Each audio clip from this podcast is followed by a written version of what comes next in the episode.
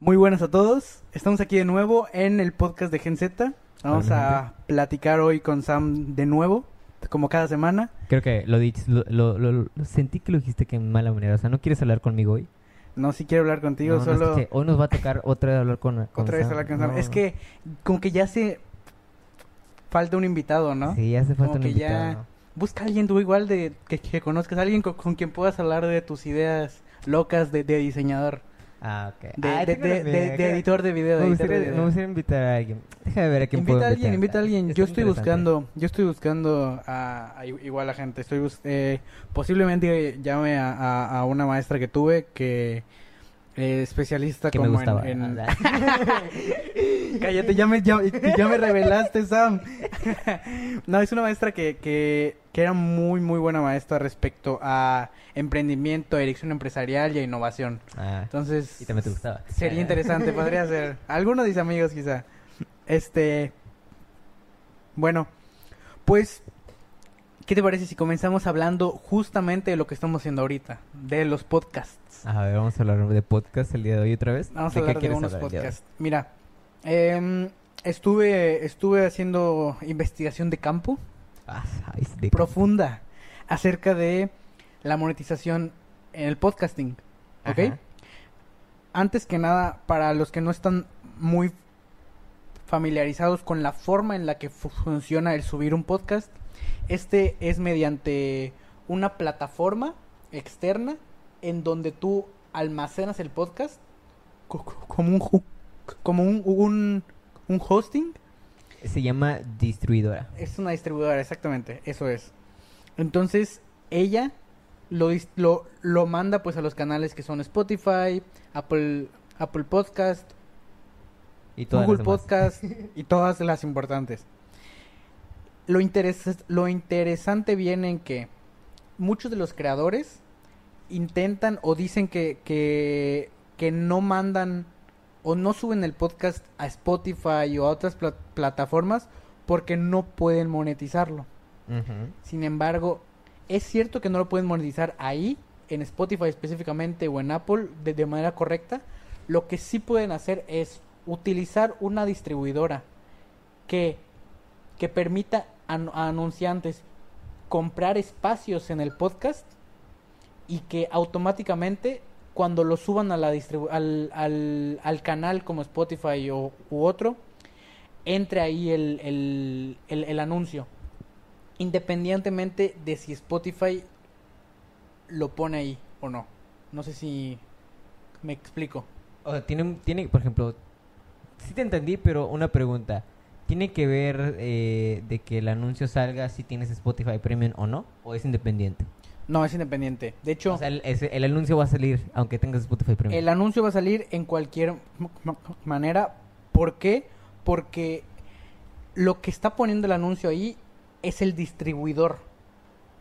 Ah, es desde la base donde lo pone. Entonces, el creador puede elegir si poner el anuncio, bueno, más bien, el, el creador puede elegir en dónde po- po- poner el anuncio, el tipo de anuncio y el tema del anuncio.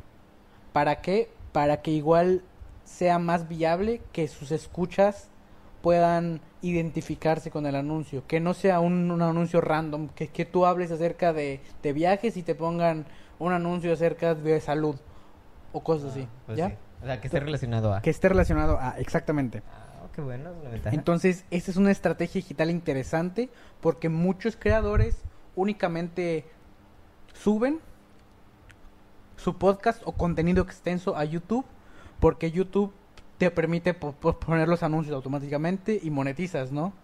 Pero no es la única manera de, monet- de monetizarlo. Estás dejando ir a un público específico que escucha únicamente el audio. Porque en YouTube, co- como sabemos, casi nadie tiene el, el YouTube este especial para que no te salgan, pa- para que lo puedas bl- bloquear y ¿Quién seguir lo, escuchando. ¿Quién lo compra? ¿Quién lo compra? Yo, yo, yo he pensado en comprarlo, la verdad, ¿Cuánto pero vale? O sea, vale lo mismo que comprar Spotify, como 100 varos. Ciento y Pues, piquito. Sí, o sea, pero es que tomando en cuenta las las muchas plataformas de streaming que ya hay Claro. y además de que de que Paramount Plus ya sacó la suya y que eh, Lo HBO. interesante igual del YouTube Plus, me parece que se llama, es que lo puedes compartir con como cuatro más sin un costo extra. Ah, Entonces, en cambio en HBO y En cambio, entonces... quieres tenerlas uh, en cuatro dispositivos son como no sé cuántos. so- o sea, va aumentando. Ajá. Y el YouTube no, te permite hacer, hacer la, la compartición. La comp- Y también te da algunos servicios extras. No suena mal, no suena No mal. es, no- no es una mala idea, pero... eh, yo también Realmente, o sea, es nada más para que dejes de ver los anuncios de, de, de Rappi y de... y de... ¿Cuál otro? El... Comenten el si ya les tira hasta la Wabi, fregada. Wabi. Ay, por el maldito Wabi. Ah, ya, no puedo. Me voy a desahogar aquí, me voy a desahogar aquí. Comenten cuál fue el anuncio que más que más odiaban ver en, en YouTube, por favor. ¿Y cuál es el tuyo? ¿Cuál es el que más el odias ver? mío odio, odio ya el de Rappi. Lo odio porque nada más escucho. ya, cállate. Sí, ay, maldita sea. creo el de Twitter, me ha salido mucho el de Twitter. ¿Sí? Me salió un anuncio de Twitter, te lo, te lo juro, cuando me salga el Twitter lo voy a, lo voy a grabar para que veas. Porque me Yo- a mí nunca me ha salido un anuncio de Twitter. A mí sí, me sale. Gente, com- me comenten si están en YouTube, si les ha salido. Si les salió al momento de iniciar este video el de Twitter. El de Twitter. Güey, no mames, a mí nunca me ha, salido el de Te lo- Twitter. te lo Te juro lo por- prometo te que lo juro no. por mi mamá de que me sale un montón el de Bueno. Twitter. Y no sé por qué es, o sea, será porque, o sea, yo, yo uso Twitter, pero no es como que mi constancia en ello, pero no sé si tiene que ver, para empezar. Bueno. ¿Me vigilas? Sé que me vigilas, yo lo sé.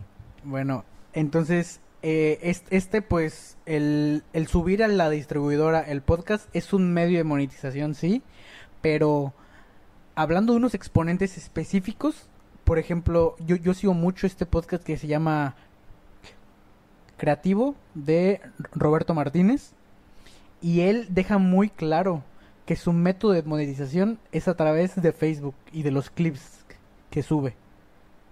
Entonces, quizá no es tan tan obvio como YouTube, pero pero este estas plataformas en Facebook e Instagram comienzan a pagarte si también ti- tienes muchas visualizaciones en su en, en Watch específicamente por- porque es de donde donde pueden comenzar a meter los anuncios, ¿no?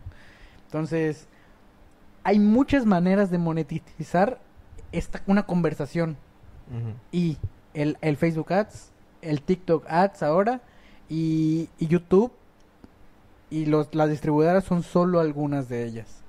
Así que si estás haciendo un podcast, si estás creando contenido largo, si estás... eh, si, si te gusta hablar con la gente y únicamente quieres invitar a alguien a platicar contigo, aquí tienes un método de monetización a partir de, de tu pasión o lo que ya haces. Entonces te lo recomiendo mucho, investiga y si tienes alguna duda, escríbenos y te podemos ayudar con todo gusto. Está increíble, está increíble. Está bueno, ¿no? Sí, porque eh, recuerdo que antes habíamos hablado de que de, de la monetización, ¿no? De que no yo, yo pensaba de que era de que funcionaba así como como si subieras una canción, ¿me entiendes? A Spotify y la y las reproducciones que Las tendría. reproducciones que tiene. Ah, pero que no es así yo de qué? ¿Y tú es como hago? Triste. Pero bueno, Triste historia. triste historia. Pero fu- fu- funciona diferente. Igual te voy a contestar rápidamente.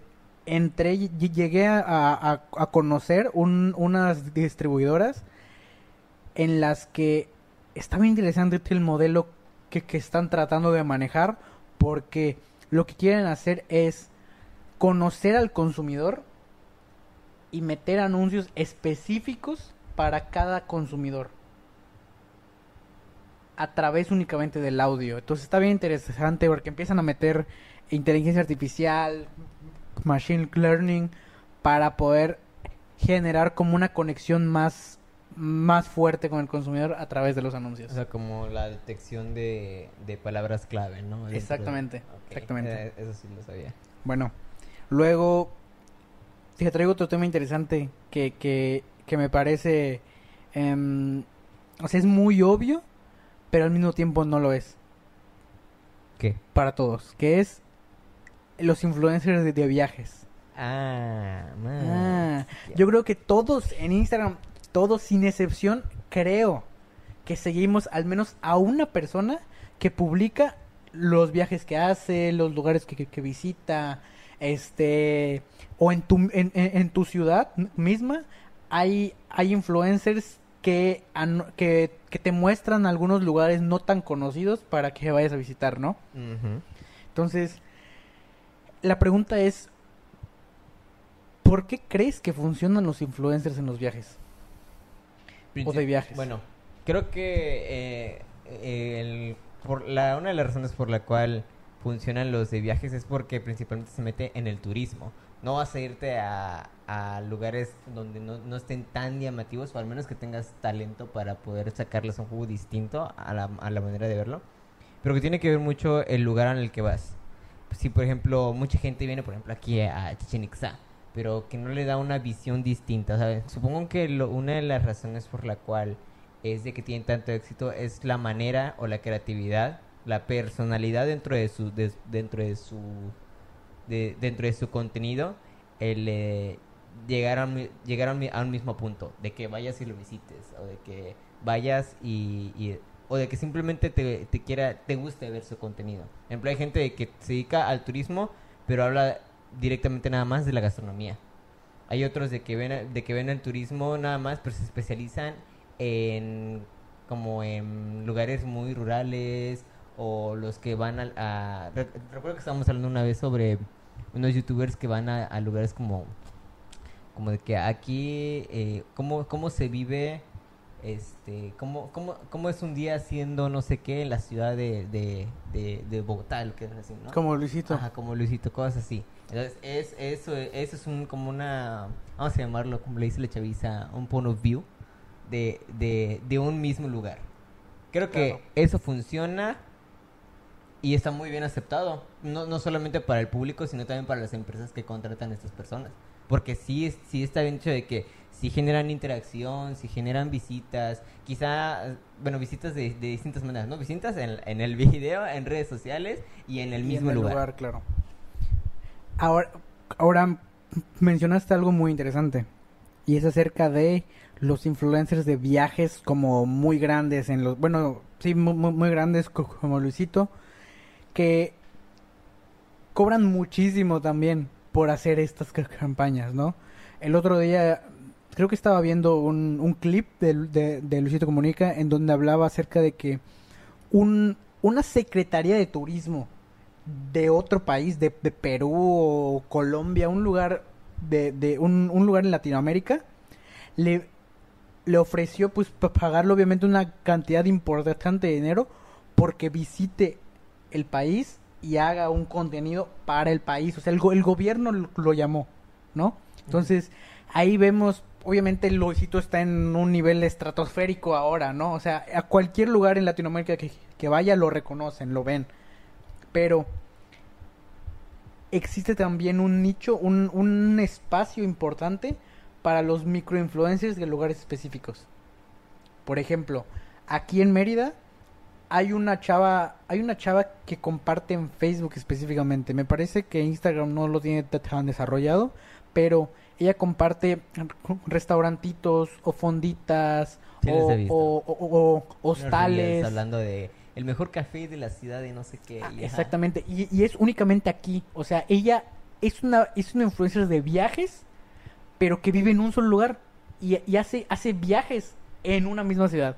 O sea, es, es un concepto que a mí me parece Interesante. interesantísimo, porque está cumpliendo su sueño de viajar dentro de su ciudad y aparte está monetizando eso.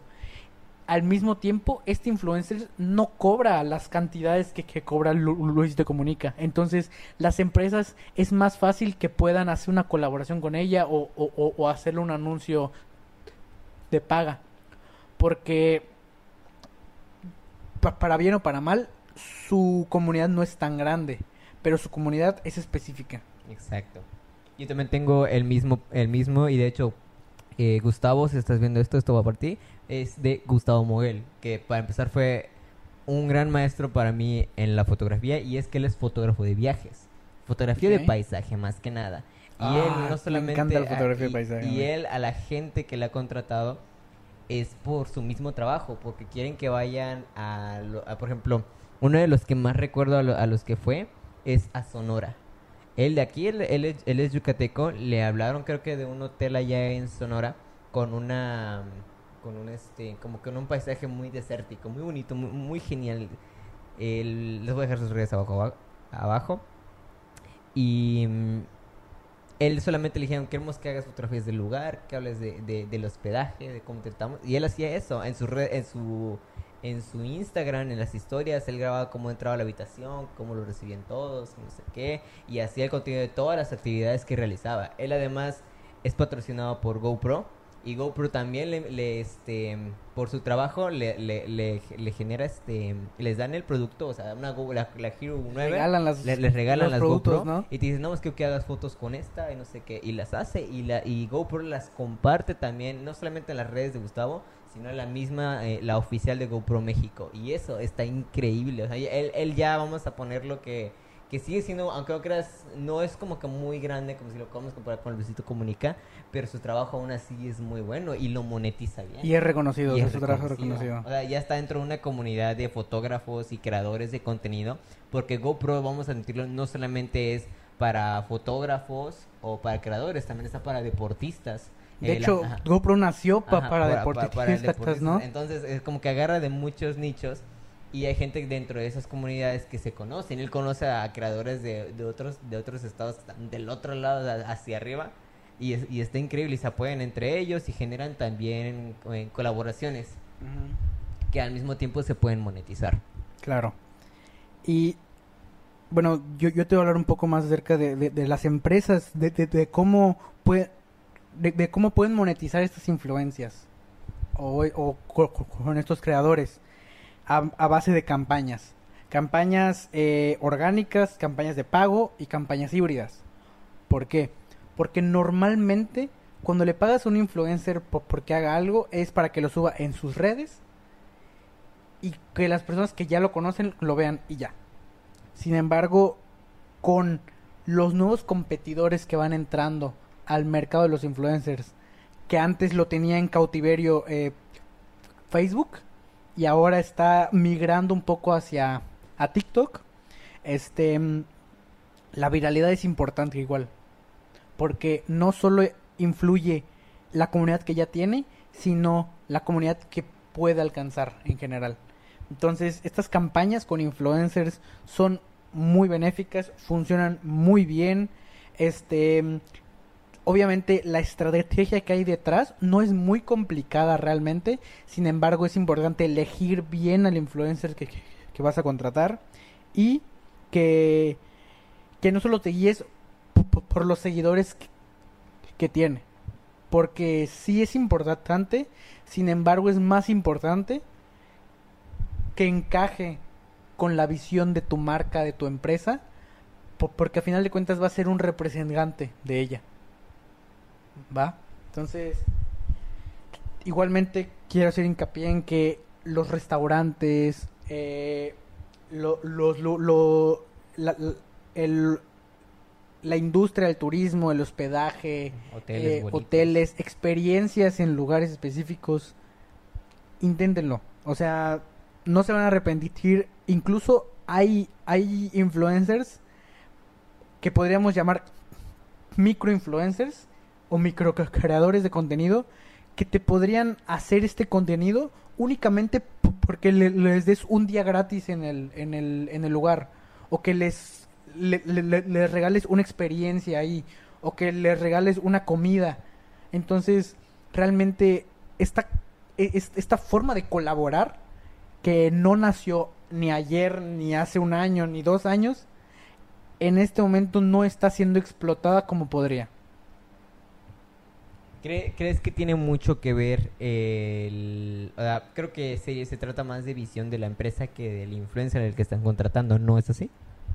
Se ¿O es de trata más de la visión de la empresa que la influencia que están Ajá, o sea, si contratando. dices- si dices que no se está explotando bastante, la razón por la cual no se explota bastante es por la empresa, o sea, de que la empresa no está explotando sus recursos, o de porque los influencers también no buscan la posibilidad de explotar esta misma situación. Ambos, ambos. Porque las empresas muchas veces no están, bueno, yo, yo lo he visto, que no están dispuestas a arriesgarse. Y los, los, los creadores o influencers no están activamente buscando estas colaboraciones. Le llama, le, recuerdo una vez estamos hablando de esto, ¿cómo le habíamos dicho que era falta de visión digital, algo así era? Ay, no me acuerdo. No acuerdo, pero lo podríamos llamar así, Ajá, es ajá. como una, una, una falta de visión digital, ¿sí? Ajá. Sí, sí, sí, claro. Entonces, no ven la potencialidad que tienen para colaborar entre sí y generar comunidades increíbles. No, pues sí. Está feo, Bueno. contrátenos a nosotros.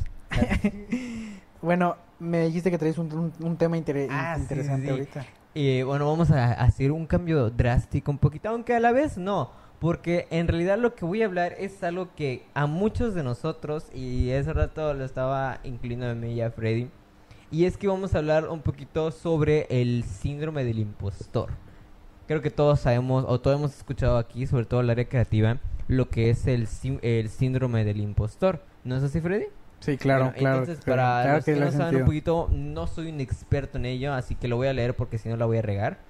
Eh, vamos a hablar un poquito de que este consiste que eh, las personas que sufren este síndrome están convencidos de, no, de, que son un de, que, son un fraude o de, o de que no están no merecen ser eh, reconocidos o, de que no merecen e- el, cumplido que se les que se les dijo de que ah, eres increíble haciendo eso no o sea es suerte o de que no no o sea me salió así por, por, por casualidad y que no sé o sea buscan como una forma vamos a llamarla de justificar de lo que eh, de manera exterior a él está, está, está sucediendo. O sea, de que si todo tu contexto te dice, oye, pues lo mereciste, te lo ganaste porque sí lo, porque eres muy bueno en eso, y que tú mismo te retraigas y digas, no, es que pues, no sé, o como que no, como que no te cae el 20 de que digas, no manches, sí, sí me lo merecía el chile porque sí me rompí la fregada haciéndome todo esto y porque sé que soy bueno en este rubro. Y esto sucede, esto sucede a que, mm, a, ¿cómo, cómo- cómo te lo explico? Cre- ¿Creen que la razón de lograr un, un reconocimiento eh, es gracias también incluso a una falta de impresión? O sea, a falta, pero ¿cómo, ¿cómo te lo explico? O sea, de que falsa, falsa impresión, si lo quieres ver así.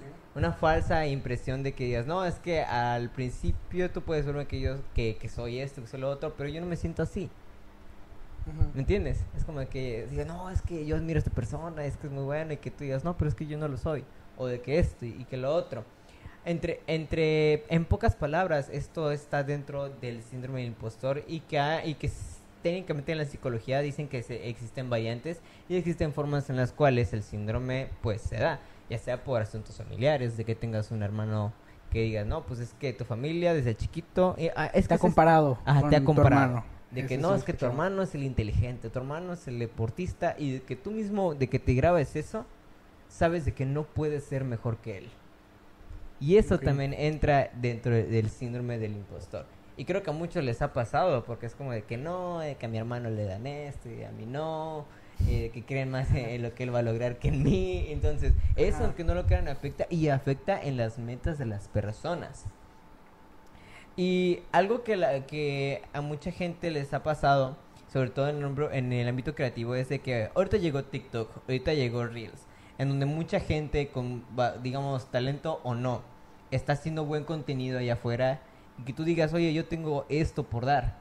Pero es que, que tú que estás sentado en tu cuarto o en tu closet escuchando el podcast de Gen Z y que te digas, no, es que yo no puedo y que no sé qué. A todos nos ha pasado de que vemos, por ejemplo, un ilustrador que, que la está rompiendo y yo como ilustrador no la estoy rompiendo como él. Entonces, que crees que es por falta de talento, pero no, no, no todo el tiempo se basa en talento y es un tema muy aparte. Sino en que la gente diga, oye, es que tú tienes, tú tienes buenas habilidades, o sea, tu contenido es bueno, lo que haces está increíble. ¿Por qué sientes que no lo vas a lograr? Mira, yo te diría que yo, yo, yo he experimentado un síndrome del impostor distinto. Ajá, a ver. Más hacia, o- obviamente, pues yo creo que en, en, en mi ámbito, no tanto de, creador o creativo, más hacia el ámbito de, del, de la operación de algo. Por ejemplo, este, cuando vas a poner un anuncio en Facebook, o sea, es, es- es la la manera en la que yo visualizo el, el síndrome del impostor a, a- a mi ámbito Ajá. cuando vas a poner un anuncio y no sabes si el anuncio es suficientemente bueno para este estar ahí. Exactamente. O cuando a los que nos escuchan que, que aún están en, en la escuela, cuando vas a entregar un trabajo que no crees que es suficientemente bueno para una calificación que podrías alcanzar. El síndrome del impostor te frena en hacer cosas y también te hace como, o, a- más bien, a mí me hace como, como desanimarme en lo que ya hice y saber si lo que hice está bien. Exactamente. Y hay todo un ejemplo mío relacionado. En unos cuantos días voy a grabar un videoclip musical y siempre he amado todo lo relacionado al área de la música, la industria y todo eso. Y gracias a que estoy fascinado y de que me he pasado la vida estudiando y, y haciendo incluso pruebas y experimentos míos con ella, ahora que voy a estar en un proyecto per completamente mío y de que en mi dirección se va a fijar todo lo que ya sé, siento que doy mucha expectativa. Entonces es como que al dices, ah, es que yo siento que doy mucha expectativa y eso también es lo que, lo que estaba mencionando hace un rato. Y de que te sientes incapaz de lograr eso que tú, tú mismo te propusiste. Lo- es como lo, lo que dijiste, de que no crees que el contenido va a ser lo suficientemente bueno para lo que la gente esperaba. Ok. Entonces, eso, eso es un ejemplo mío. Y aunque te puedo decir que es como, es como una etapa, es como una fase, si lo quieres ver así. Ya, ya no lo veo como una etapa, sino como una fase en la cual dices, ¿estás seguro o, no estás seguro? O, por ejemplo, si lo quieren ver en, en, una- en un ámbito no tan, no tan concreto, vamos a ponerlo como si fuera en, en un examen. De que te fue, te fue muy bien el examen y tú sabes que estudiaste y que no sé qué, y la gente te lo reconoce, pero tú dices "Es que me tocó la que ya sabía. Sea, yo sabía, yo, yo me sabía. Ah, sí, sí, ¿Ya me ese- entendiste? Ya, ya entendí. Ah, sí, es que, sí, me, es que me salió así como yo lo había estudiado. Por eso dijiste que te fue mu- de que te fue muy bien. Entonces, no, reco- reco- reconoce. Y una cosa es reconocer y otra cosa es exagerar. Exagerar de que no, sí, es que pues, ah, ya, ya, ya sabes, ¿qué, qué quieres que te diga? Ah, Ahí sí, ya, qué huevadas, güey. Entonces, no hagan eso tampoco.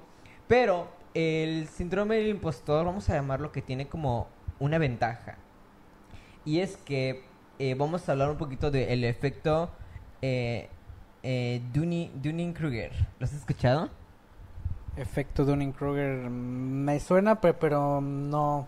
O bueno, sea, consiste un poco en de que aquellos que no tienen mucho talento o incluso sin talento se sienten súper confiados de sus habilidades y a medida que van aprendiendo se dan cuenta que les falta mucho por aprender. Entonces, e- este es como de que las personas están muy mucho más confiadas que la persona que realmente tiene las habilidades. Mm, Vamos a ponerles como que alguien que sabe que canta bien feo, pero bueno, no sabe que canta bien- muy, muy bien, pero aún así saca sus rolones y, y hasta hay memes de eso, ¿no? De que este, yo sí tengo calle y tú no. pues es el síndrome del, im- del Del- impostor, ¿no? no, O sea, eh. mientras más, bueno, en, en teoría, a, a como, a como yo recuerdo haberlo visto el, o haberlo leído alguna vez, el síndrome del impostor aumenta conforme más vas aprendiendo. ¿Por qué? Porque te das cuenta que menos sabes. no. O sea, no que no que, me- que, menos sabes, sino que conforme vas aprendiendo más cosas te das cuenta que, que sabes muy poco para ser un, exper- un experto en ello.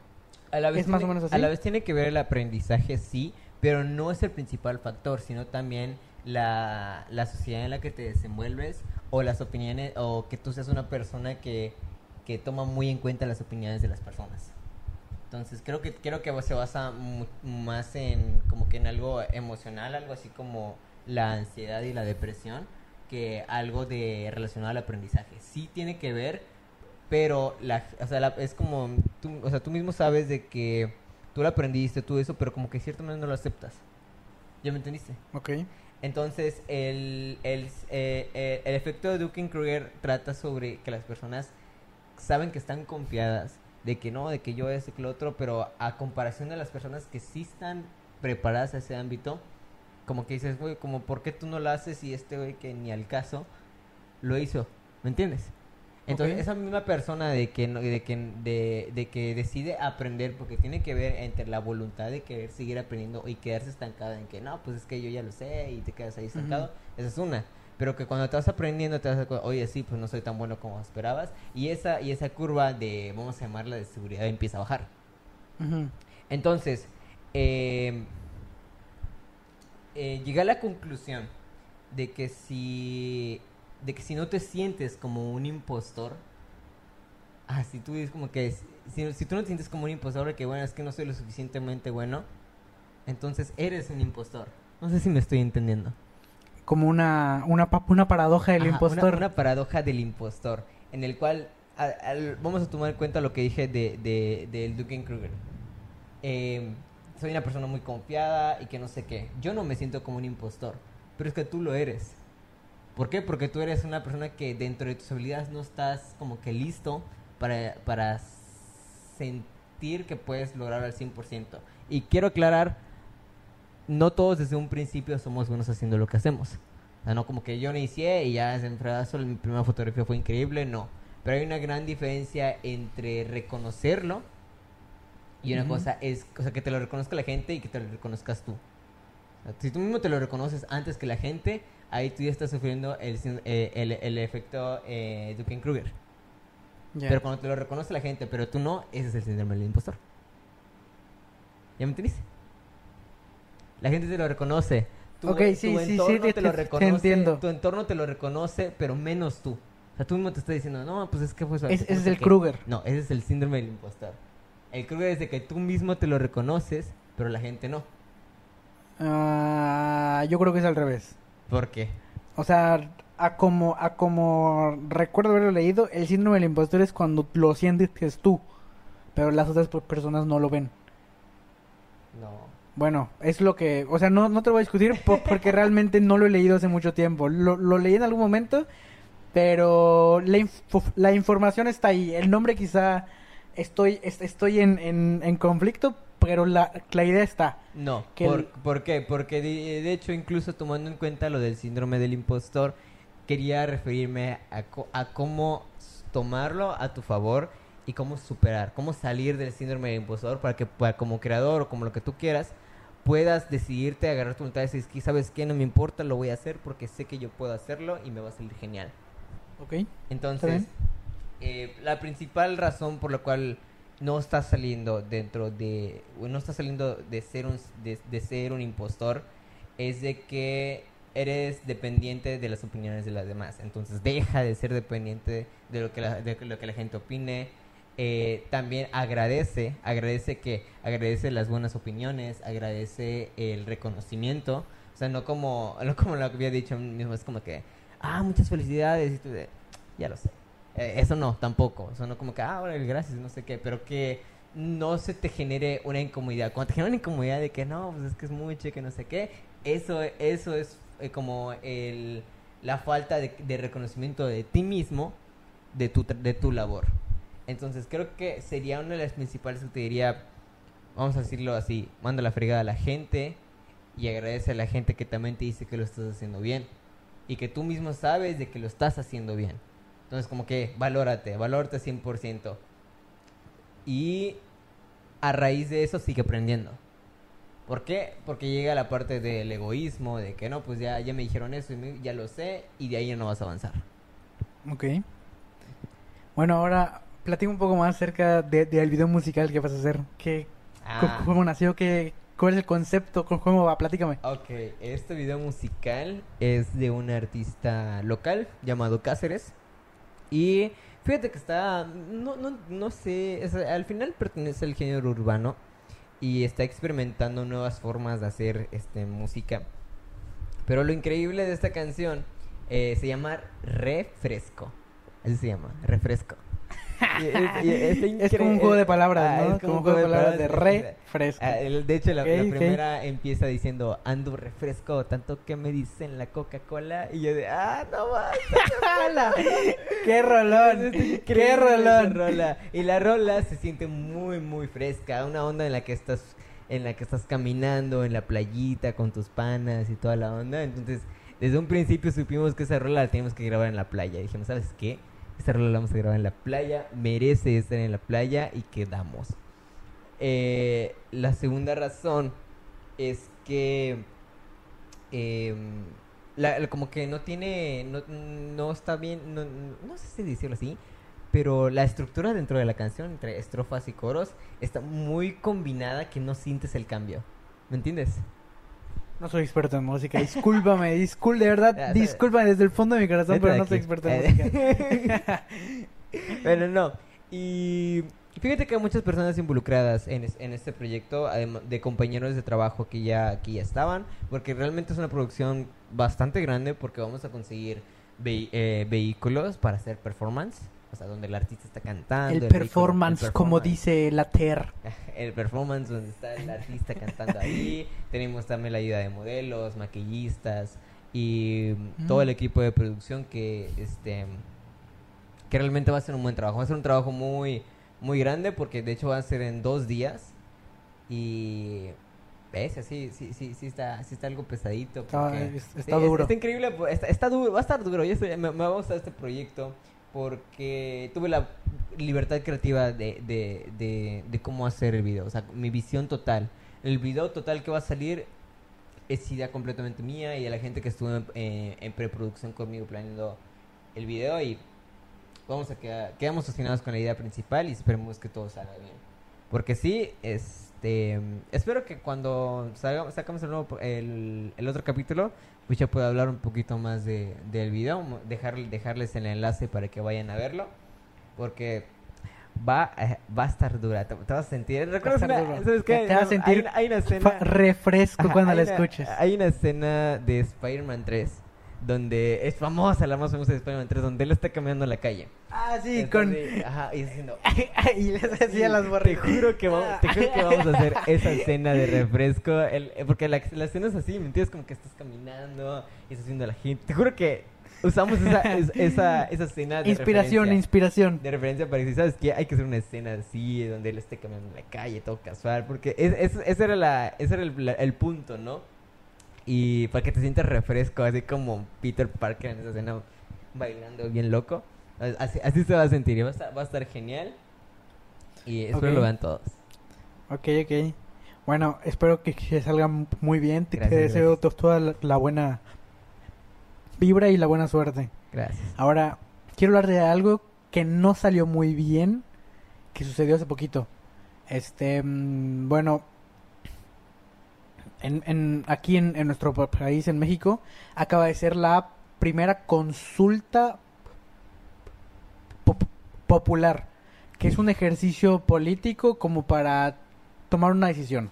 No quiero andar ahondar mucho en el tema de la política porque hueva. no, o sea, no, no es mi tema, no voy hacia allá. Lo que yo quiero mencionar un poco más eh, a fondo es acerca de, güey, hubo una participación como del 6%, una cosa A así. la O sea, imagínate que el, el, se gastaron 500 millones de pesos, que son aproximadamente, este, son como 25 millones de dólares. 25, sí, 25 millones de, de dólares más o menos. Este, es un chingo de varo. sí. Es un chingo de varo y participaron este como 7 millones de personas, una, una cosa así. O sea, re- re- realmente fue mu- mu- muy baja la participación. Dicen que fue un e- bueno, dicen que fue un éxito porque es la primera ejecución de este proceso democrático y Ah, tiene sentido. O sea, Ajá.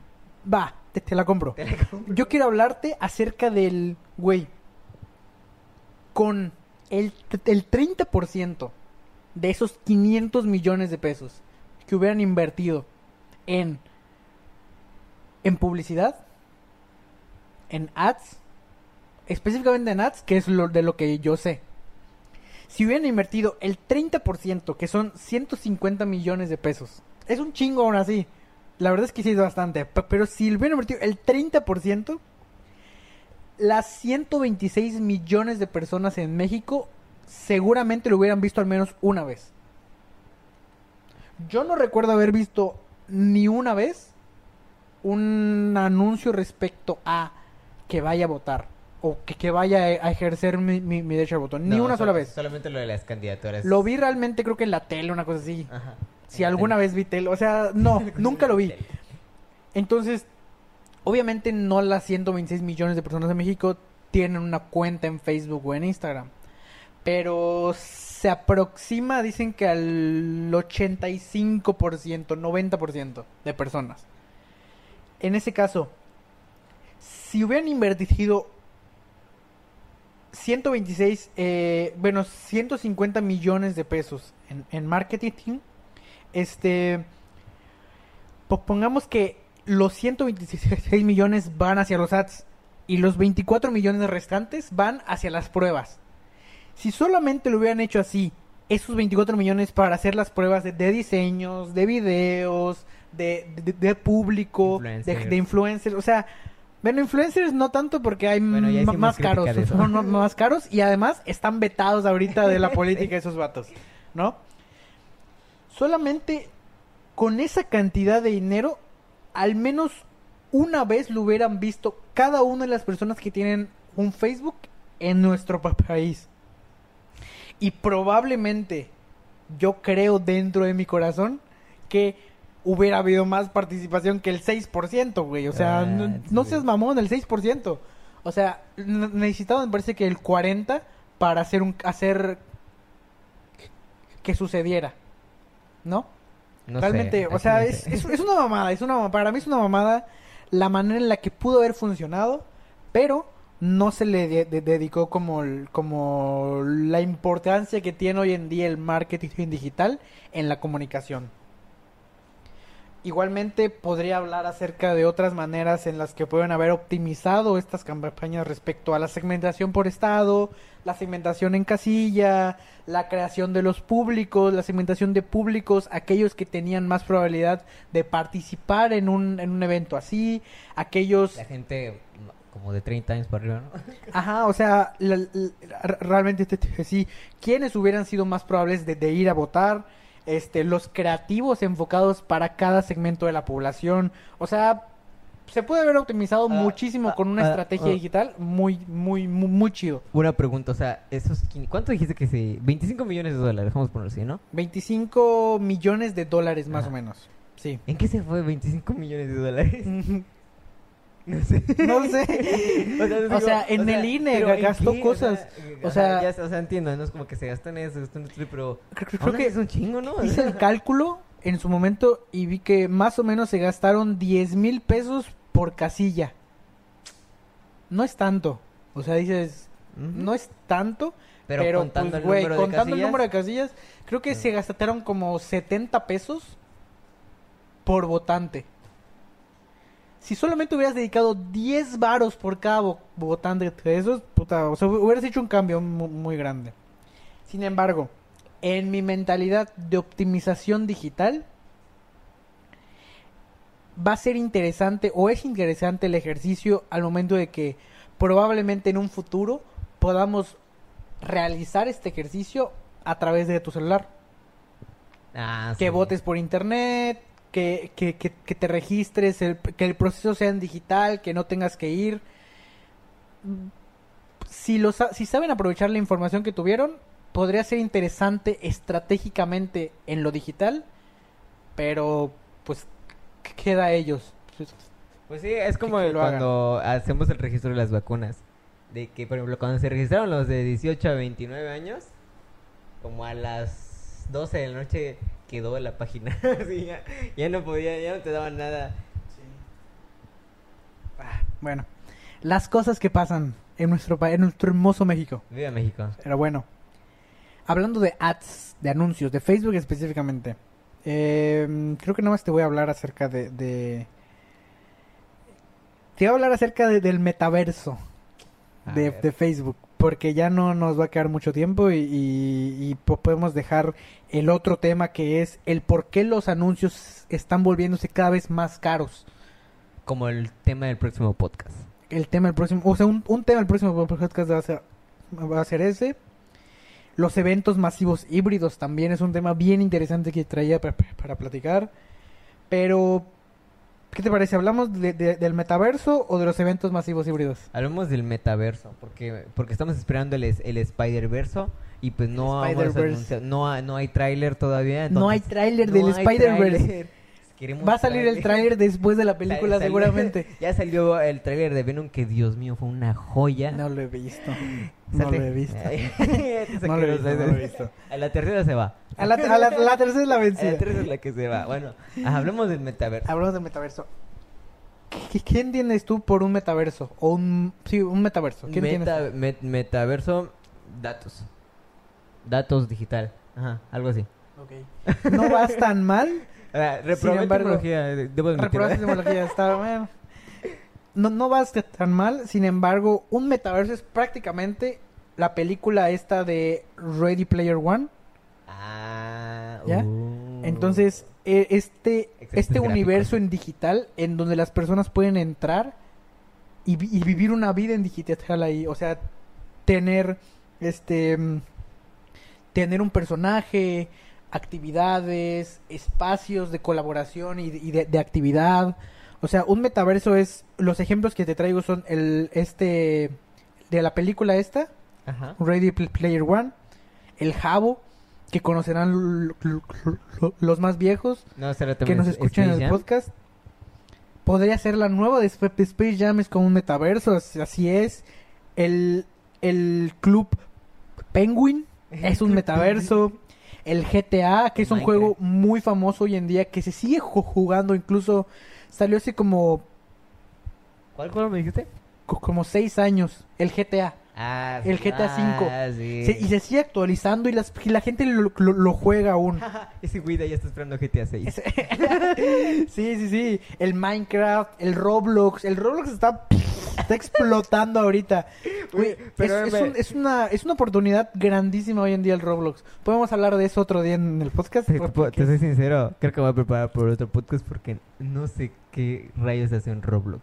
¿No sabes? No ¿Qué- es Roblox? O sea, no- o sea, sé que es un videojuego o algo así, pero no sé qué tengo que hacer en Roblox. Es un, es metaverso, es un, es un universo vi- vi- virtual.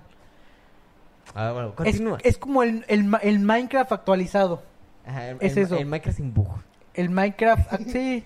Y además en Roblox pueden hacer las programaciones de, de- de- de- de mundos nuevos. Pueden hacer minijuegos. Hay, hay juegos completos como GTA, como Call of Duty Dentro de dentro de Roblox. Es, un universo completo, es, es un metaverso, realmente. A, a ver. Y pues otros ejemplos de lo que va a incluir el metaverso son las criptomonedas, porque obviamente te va a haber una manera de, de- de hacer un pago adentro del universo nuevo, ¿no? Pero, pero bueno, este, vamos a hablar un poco más del concepto del metaverso respecto a que Facebook anunció que está desarrollando su propio metaverso para que los usuarios puedan entrar e interactuar como hacen en Facebook, pero más realista dentro de su metaverso. Sea, como... haz- Hazte cuenta que yo tengo un avatar como el de Xbox 360 del 2010.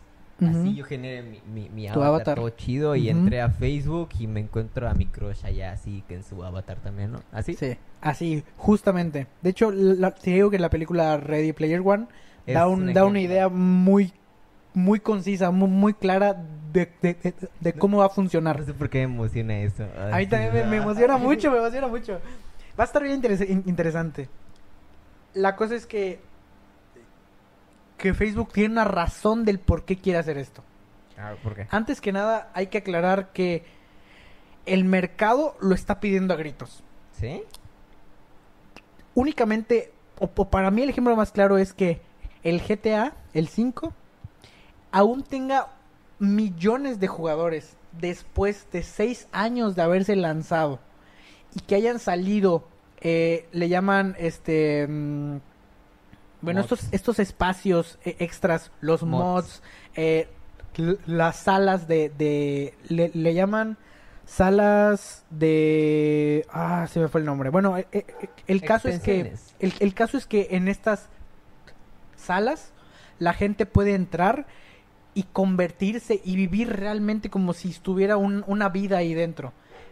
Puedes co- co- conseguir un trabajo, puedes conseguir este dinero co- con ese trabajo, Ahorita comprar cosas. en- GTA. En GTA sí, le, le llaman, ay, no me acuerdo. Bueno, en Twitch es un ámbito muy, muy, muy famoso, ¿no? La gente y lo ve, la gente lo ve y está ahí.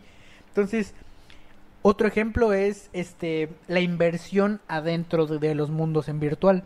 Como es este, hubo un programa, hay un programa que se llama Earth 2, en donde las personas pu- pueden comprar un pedazo de tierra, de la tierra en la que vivimos, en digital. ¿En serio? En serio. Y entonces, conforme, bueno, o- opera mediante la oferta y la demanda. Ajá. Mientras más gente quiera comprar espacios, más caro se, se va a volver el espacio. ¿Ya? Y, y eso es importante mencionarlo, el espacio. ¿Por qué? Porque Facebook, o mi teoría, co- como yo lo veo, Facebook se va a, a- va a aprovechar este multi, este universo en digital Multiverso. Iba a decir multiverso. este universo digital para monetizar de la misma manera en la que ha estado monetizando hoy en día mediante la publicidad. Pero va a haber una nueva manera de monetizar que va a ser los ítems o las cajas, como le llaman, los skins, las mascotas, Ajá. las casas en el, en el, en el universo digital. O sea, va a haber una explosión de, de, de, de- gente que va a entrar, de empresas que van a entrar. Va a estar increíble, va, a- va a ser muy, muy, muy grande. Dios, sea, me imagino, hablando de tierras, así vamos a hacernos como una idea, ¿no? Es como de que, ok, ya, se, ya vendes, vendes terrenos en la tierra, pero también puedo vender te- terrenos en la luna y un pedacito en un hotel de mamalón, así como el de, el de Halo.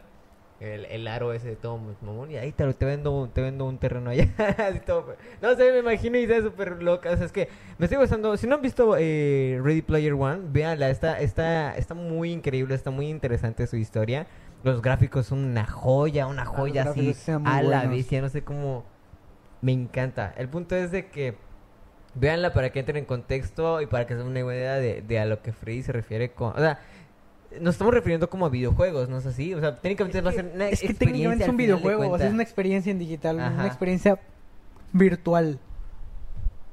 Y sí está hardcore. Bueno, ¿Y cuánto hoy se sabemos- saber para, no, pues, para hacer mi PC ¿Quién gamer? sabe? Ah, sí, sí, sí, tienes que tener una PC Una así choncha así, para ah, que, para que te Pero metas fíjate- en tu no, o sea, universo. pero fíjate que ya hoy, ah, hoy en día, 2021, una, P- una computadora estándar, pues ya tienes como que requerimientos como para poder jugar algo a 1080 sin ningún problema.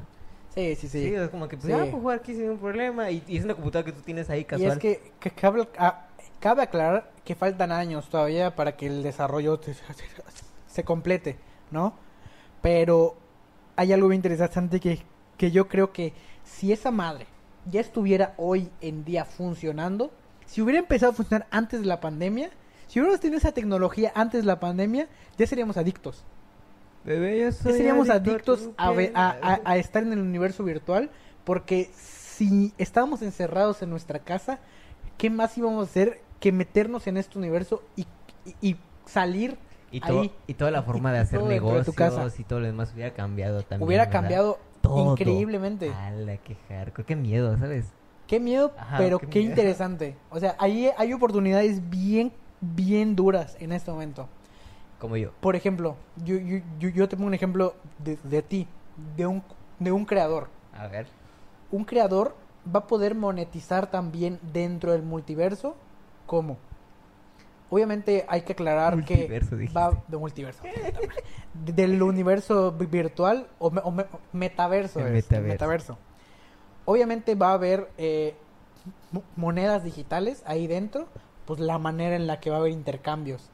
Esto lo empezó a preparar el fe- Facebook con su moneda Libra, que no fue aprobada y tuvo ahí unos procesos. Igual empezó a prepararlo comprando una empresa que se llama Oculus, que es de, de- de gafas para realidad vi- virtual. Oh. ¿ok? Ahora, los, los creadores van a poder monetizar ahí dentro, creando ítems, Ah, escenarios, espacios, skins. Oh. arte. El criptoarte ahorita está en un boom. lo- los Sí. NFTs. Entonces, va a haber oportunidades muy duras para que los creadores comiencen a hacerlo. Y si tú hoy te pones a aprender a investigar el cómo hacer NFTs, el cómo eh, hacer este pues estos di- diseños en 3D que puedan ser importables al, al metaverso, que empieces a desarrollarte co- como un creador de, de, de realidad virtual, cuando esto llegue, tú vas a ser un pionero y pues va a haber oportunidades muy, muy interesantes. Sí, por ejemplo, veo, eh, estaba viendo eh, streams de Gear 5, Ujú. en donde Gears tiene su tienda, en donde tú puedes comprar así skins, este, diseños Sí. de armas bien locas y no sé qué, y todos son de creadores eh, incluso externos, a- Externos nuevos, fuera sí. de la empresa. Es como que, oye, Sí. te lo vendo, se lo vende a Gears o Gears le hace un contrato para que cierta cantidad se vaya para él, no sé qué. Claro. Y es como que, oh, y, y yo creo que esos son skins chidos más de los que hace Gears. Sí, más de los que hace la propia, sí, claro, Ajá, claro. como que, oye, están increíbles, ¿cómo le dicen? Claro. Y, y- y muchos pi- piensan que em, eh, que estos, los skins o, o- o los ítems no van a funcionar. Más que nada, las personas más adultas, porque no se ven dentro de este mundo digital. Pero la tendencia y, y el mercado nos dice que en base a las experiencias que ya tenemos, como son el, fo- el, el Fortnite.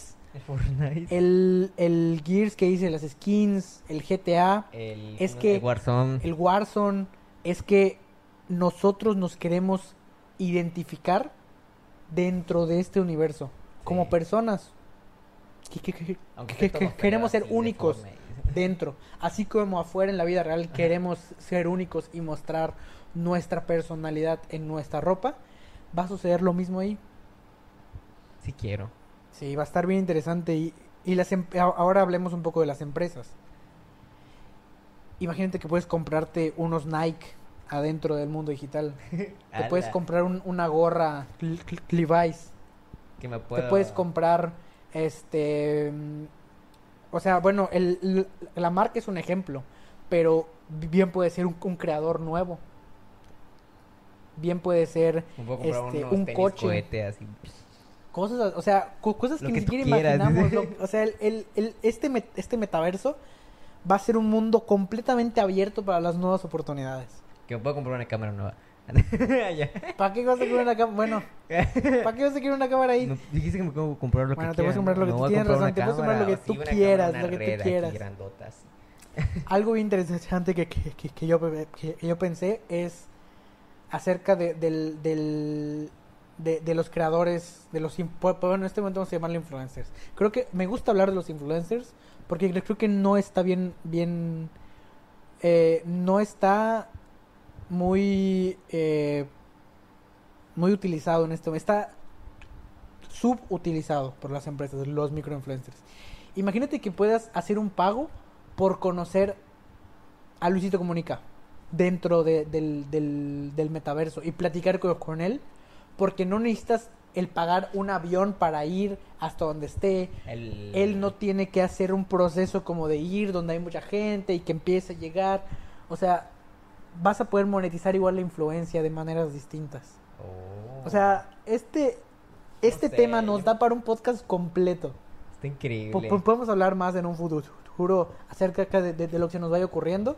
Igual, que nos dejen en los comentarios qué ideas locas consideran que van a aparecer cuando este metaverso empiece a materializarse y, y podemos comenzar a entrar en este mundo. Exacto, ¿sabes qué me imagino? Ah, es que yo me imagino bien co- cosas bien locas tú. O sea, como de que haya una zona en otro lugar donde, por ejemplo, que te vayas a jugar gotcha con tus amigos, pero con armas reales.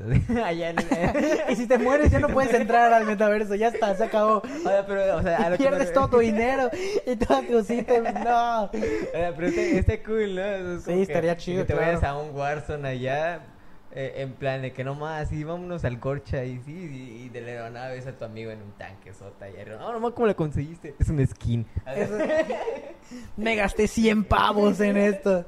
Dice, 100 pavos al que me derribe, no sé qué. 100 pavos al que mate a Sam. Sí. Simón, Simón. Usa, usa mods,